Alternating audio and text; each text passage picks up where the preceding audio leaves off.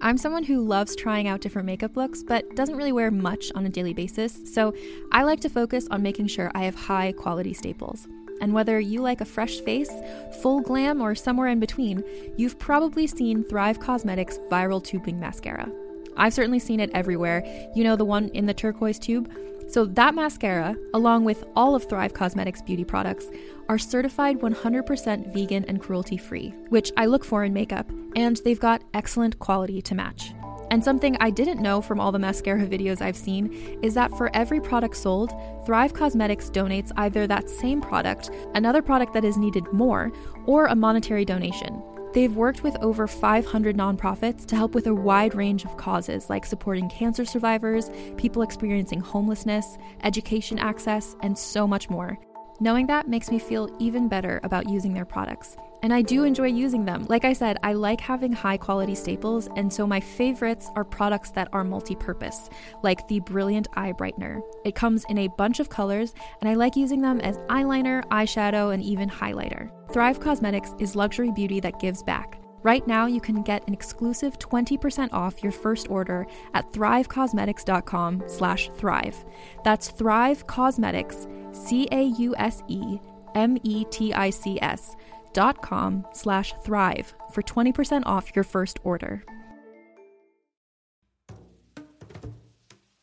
Calling all lovers of mystery and fans of a good story. If you haven't already heard me talk about June's Journey, you're in for a treat. It's time to don your detective hat in this free hidden object mobile game that delves into the captivating journey of June Parker, a self proclaimed detective on a quest to unravel the mystery surrounding her sister's untimely death. In June's Journey, you get to play as June, deciphering clues and unveiling secret plots within thousands of beautifully illustrated scenes. And did I mention it's set in the glitzy 1920s? New chapters are added weekly, so you will never run out of new thrills to uncover, and you can also personalize and decorate your very own Orchid Island where the story takes place.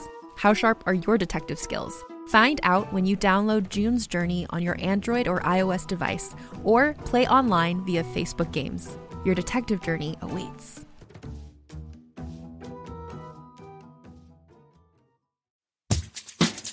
Hi, I'm Keegan. And I'm Madigan. And you're listening to Your Angry Neighborhood Feminist. This is a podcast where we explore the world through our own personal feminist perspective. Hello, everybody, and welcome to the second installment of my Bad Girls series. I really hope that you all enjoyed the first episode on Valerie Solanas. I touched a bit on kind of some of my thoughts and feelings following the episode on the mini episode that I put out on Friday. Uh, but still, if there's anything that you guys want to say about that past episode, I would still love to hear from you all. And I'm really excited to share today's story as well. But before I do, again, I would like to encourage all of you to go ahead and leave us a five star review on Apple Podcasts if you haven't already. It is the best way that you can possibly support us in this podcast. And we just appreciate it so much when you do. You can also leave us a review on our Facebook business page. We check both of those places to feature them on our Instagram for Reviews Day Tuesday. Okie dokie, I think I am ready to get into this story. This week, I'm going to share the legend of female pirate Anne Bonny. The story of Anne Bonny is a myth based in some historical fact from documentation and paperwork of the time. Most of what we know about pirates comes from the book A General History of Pirates, which was published in 1724 with the author listed as Captain Charles Johnson, although there is no record of anyone by this name ever serving as a captain of any capacity. In 1932, a scholar named John Robert Moore said that a man named Daniel Defoe should be acknowledged as the author, based on the writing style and similar content of his other works. A General History of Pirates introduced many of the images we now have of pirates, such as pirates with missing legs or eyes, the notion of pirates stealing treasure, and the Jolly Roger. The legend of Anne Bonny was included in its volume 1. Anne Bonny was born sometime in the mid to late 1690s in Kinsale, Cork County, Ireland. Anne's life began among scandal. Her father, William Cormac, was a wealthy lawyer, and he and his wife hired a young servant, Mary Brennan. Cormac and Mary Brennan began a secret affair, and eventually Mary got pregnant. Mrs. Cormac found out and left him. To hide the pregnancy, Mary and Cormac traveled to London, where Anne was born. Cormac was very fond of the infant Anne and arranged for her to come live with him back in Ireland. But of course, he couldn't go back to Ireland with an illegitimate daughter. That would have been detrimental to his reputation and law career. So he dressed his toddler Anne in boy's clothing and introduced her as Andy, the child of a relative that had been left in his care. According to the general history of pirates, when Anne's identity was eventually discovered, Cormac's law practice went under. He and Anne moved to Carolina, Charleston today. In the early 1700s, Charleston was a young town being propelled forward by French Huguenots and planters from Barbados. Charleston also had quite a pirate problem. At first, the pirates seemed to be a respected part of the community, and merchants made good money buying the stolen goods. The locals would entertain the pirates and keep them comfortable with provisions and liquor. If a merchant complained about a pirate, they were even enemies of the country. Charleston was also very dependent on privateers, which are legal pirates, to protect them. Privateers were sometimes referred to as private men of war and were given permission from the British government to raid and fight the French and Spanish ships. Unfortunately, when the war with Spain ended in 1713, privateers were suddenly out of a job. Some privateers would go on to logging and fishing or sail their own ships for a while instead of England's, but by 1718, Charleston's tolerance for pirates was ruined. The presence of the infamous Blackbeard didn't do anything to quell the strain between the Charleston residents and the pirates. Blackbeard's full recorded name was Edward Teach, apparently. he was in charge of around 400 men and had four vessels to his name. The island of New Providence in the Bahamas were his base. Blackbeard's crew began ambushing the trade ships in Charleston. They robbed eight ships and kidnapped, quote, several of the best inhabitants of this place, said Robert Johnson, the colony's governor, in a letter. Anything that disrupted trade was a threat. Carolina planters had been growing rice and were becoming very wealthy exporting it. Then again, it was the enslaved doing most of the work anyway. In exchange for the citizens they kidnapped, they asked for medicine. Governor Johnson sent them mercury, which was thought to cure syphilis. The hostages were returned almost naked, again, according to Governor Johnson's letter. Blackbeard died in North Carolina in a battle later that same year. This is pretty crazy. In 2005, archaeologists found metal urethral syringes with mercury in the sunken ship, the Queen Mary's Revenge, which was uh, Blackbeard's ship. So that's pretty crazy. All right, back to Charleston. After this event, Charleston went forward with creating protections against pirates. Leaders organized pirate hunting missions and caught many, hanging about 50 pirates in 1718 alone. Their hanging bodies were left to waste in the sun, their bodies warning other ships that get close enough to Charleston. In Charleston, Cormac tried to pick up on his law practice, but was unsuccessful, so he became a merchant. He eventually became wealthy enough to own a sizable plantation. A few years after the move, when Anne was only 12, her mother, Mary Brennan, passed away. There are legends that speak of Anne's cruelty beginning at the age of 13 after her mother died. One story goes that Anne stabbed a young servant with a cutting knife during a tantrum. Another saying she beat a man half to death who tried to rape her. I don't blame her on that one. Anne also had a reputation for being a pretty girl with red hair and for her promiscuous behavior. She was often seen hanging around sailors and pirates at taverns. Rumors ran rampant of her sexual exploits with men. This is crazy. She's like not even 16 at this point, by the way. But when she was 16, she married a wannabe pirate by the name of James Bonny. Her dad, Cormac, wasn't a fan of James and believed that he was just after his money, which he was probably right. After they were married, James and Anne sailed off to New Providence in the Bahamas, an infamous pirate hangout that I mentioned earlier when I was talking to you about Blackbeard, and they had dreams of an adventurous life at sea ahead of them. Anne quickly befriended many of the pirates on the island and loved the lifestyle. Jamaica's governor hired James as a privateer, which I'm sure in Anne's eyes was much more boring than the adventurous criminal life she thought she had signed up for. Anne's eyes began to wander until one day she met Jack Rackham, aka Calico Jack. They called him Calico because of his fancy clothes. Jack spent lots of money on Anne and gave her that sense of danger and excitement that she was looking for. She wanted to be with Jack, not James.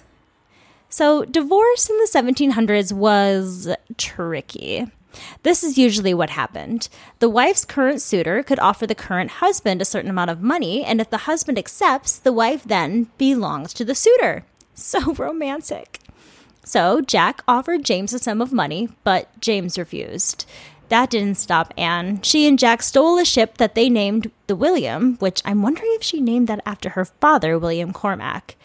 And they quite literally sailed off into the sunset together. The pirate life probably intrigued Anne so much because she could break societal norms for women at the time.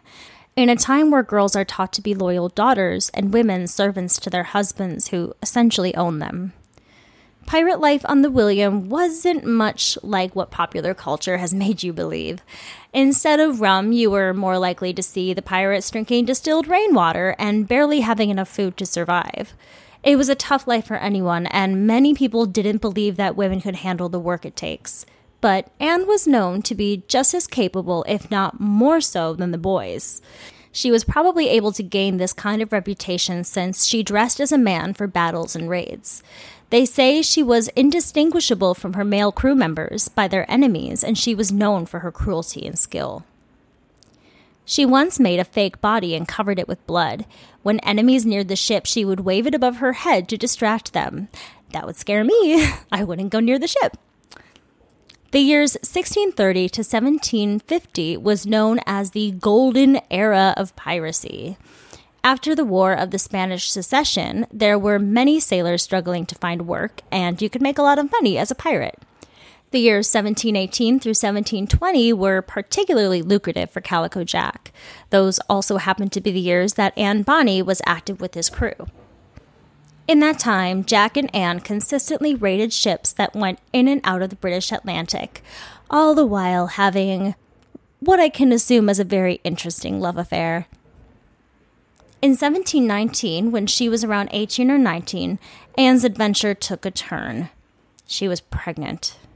There was no way she could carry a child on the ship. There wasn't enough food for her to grow a healthy baby. Calico Jack brought Anne to Cuba to have the baby. He left her there for a year, Nothing is really known what happened about the baby or if the baby was even ever born. What is known is that Anne rejoined Jack on the William alone, and it was clear right away when she returned that things had changed quite a lot.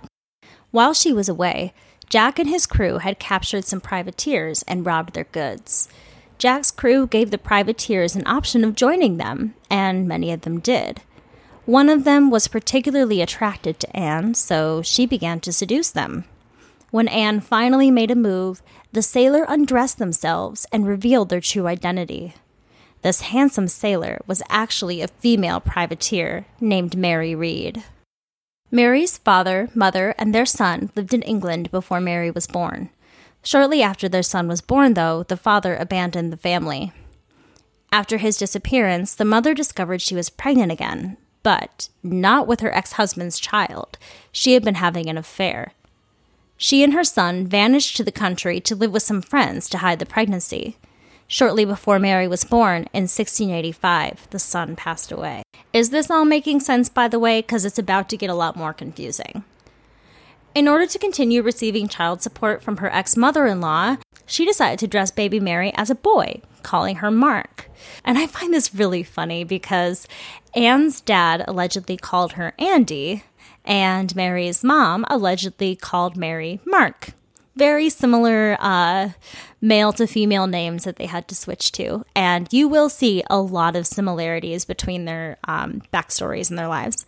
And you'll see plenty other similarities in their lives. So, the mother and father were able to fool Mary's grandma until Mary was a teenager. When the jig was up, Mary could go on living as a woman if she pleased, but since she and her mother were no longer receiving financial assistance, they needed a bigger income.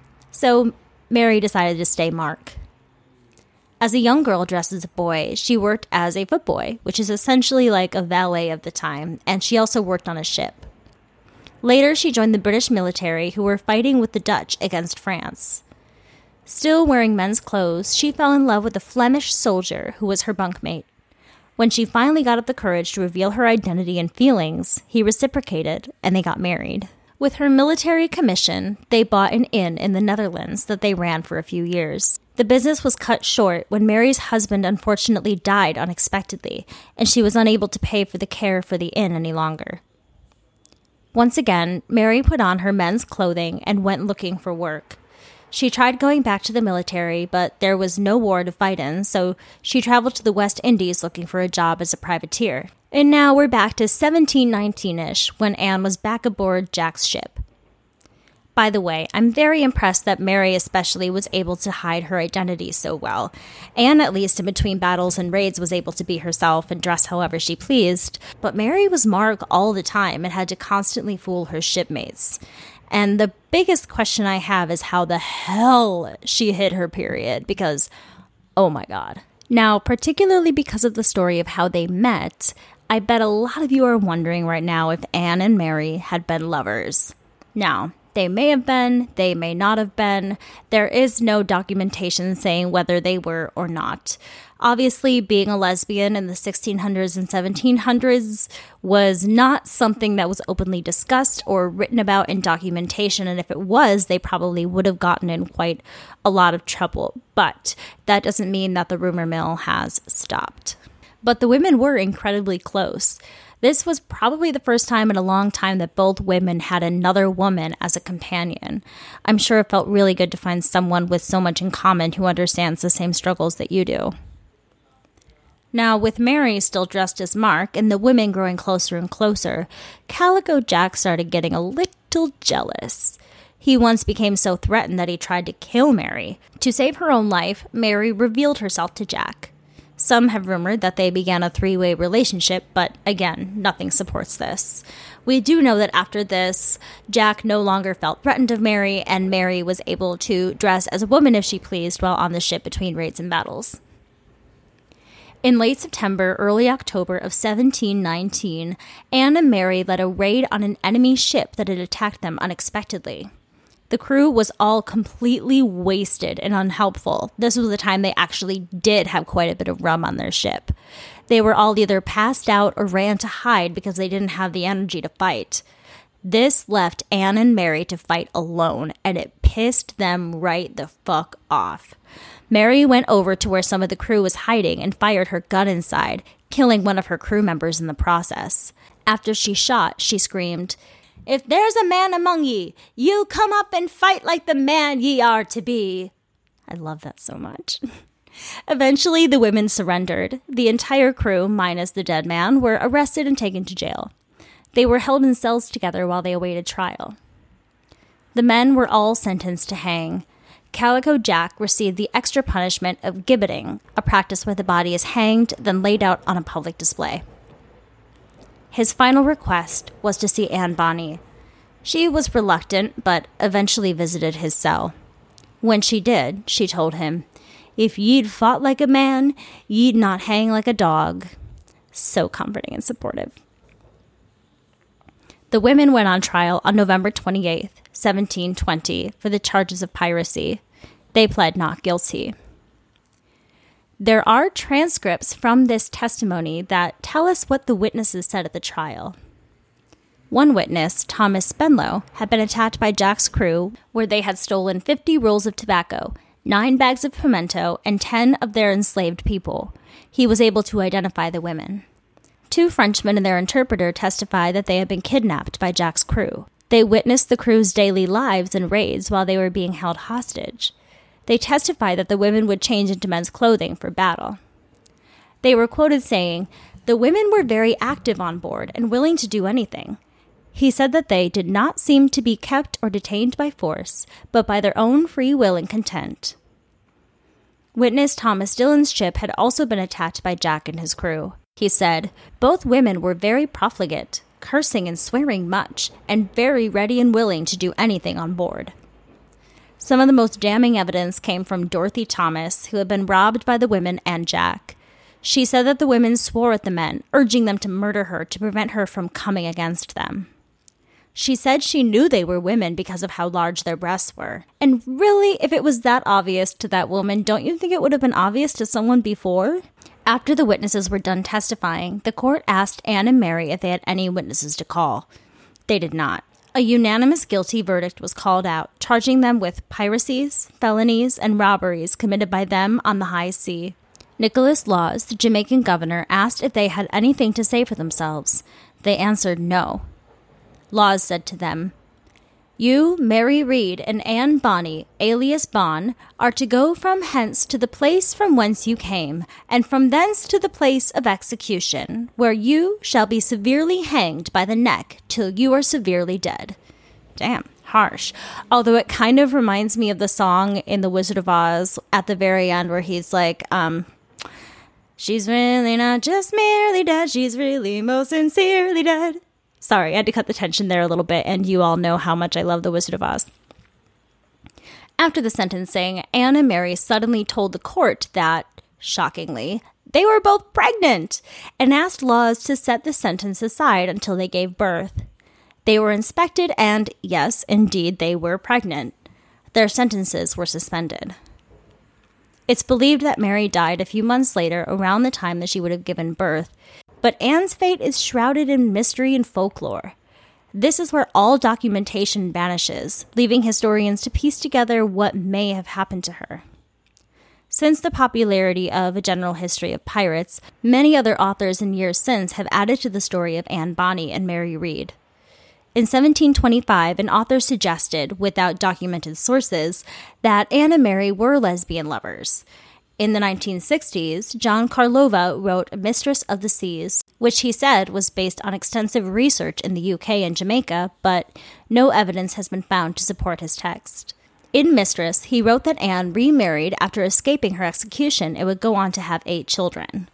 This seems incredibly unlikely to me since she didn't seem to have much of a maternal aura about her. In fact, she was quite blood hungry.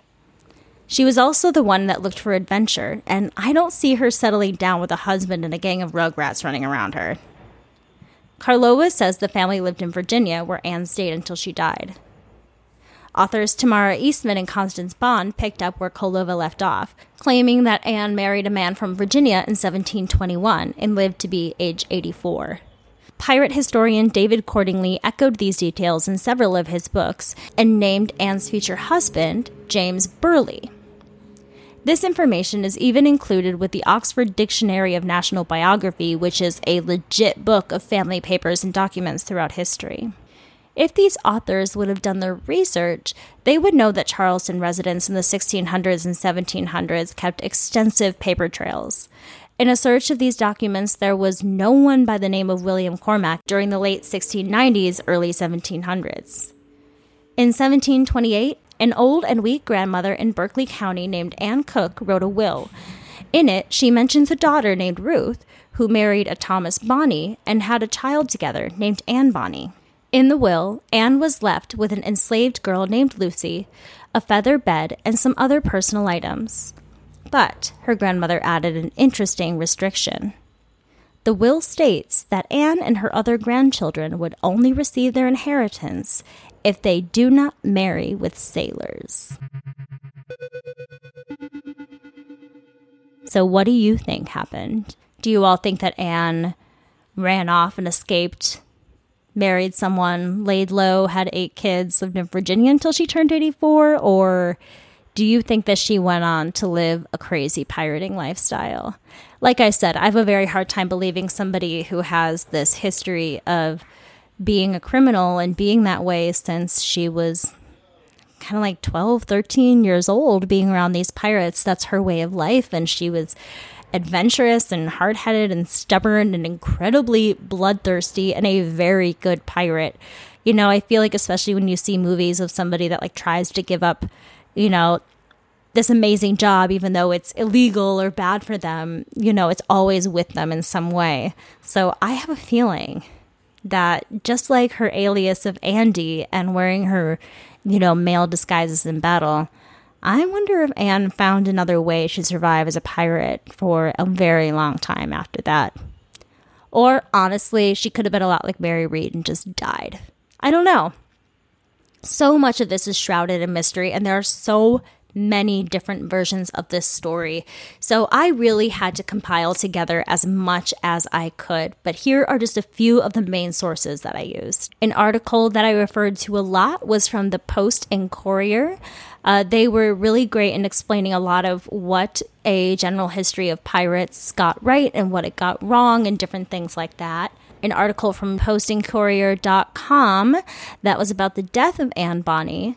I also read an article on the Crime Museum website, and I also read another one on the Smithsonian website. And much like last week, I got the inspiration for this episode of Female Criminals. I had never heard of Anne Bonny before, and when I heard her episode, I really wanted to give my own spin on it and learn more about her. So I hope you all enjoyed today's episode. If you'd like to reach out and chat with me about whether or not you're liking what's going on, uh, or if you just want to chat with me in general and say hi. I'm always welcome for that. You can go ahead and email me at neighborhoodfeminist at gmail.com.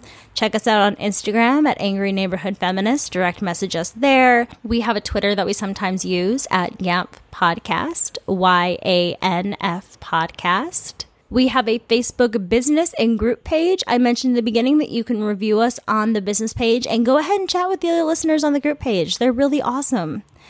Let's see. And if you don't already, go ahead and download that Radio Public app and listen to us there. It is a free way for you to help us out just a little bit, and we really appreciate it. All right, everybody, that's all I have for you today. With all of that being said, I encourage you to rage on. Bye.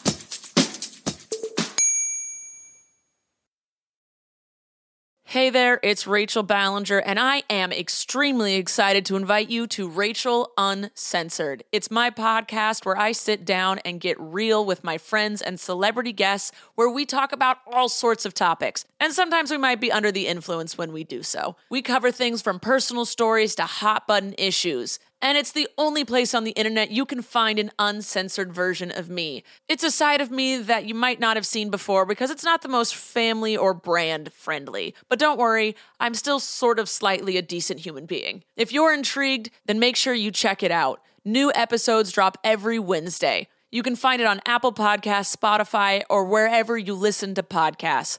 Trust me, you won't want to miss out on the fun and candid conversations we have here on Rachel Uncensored.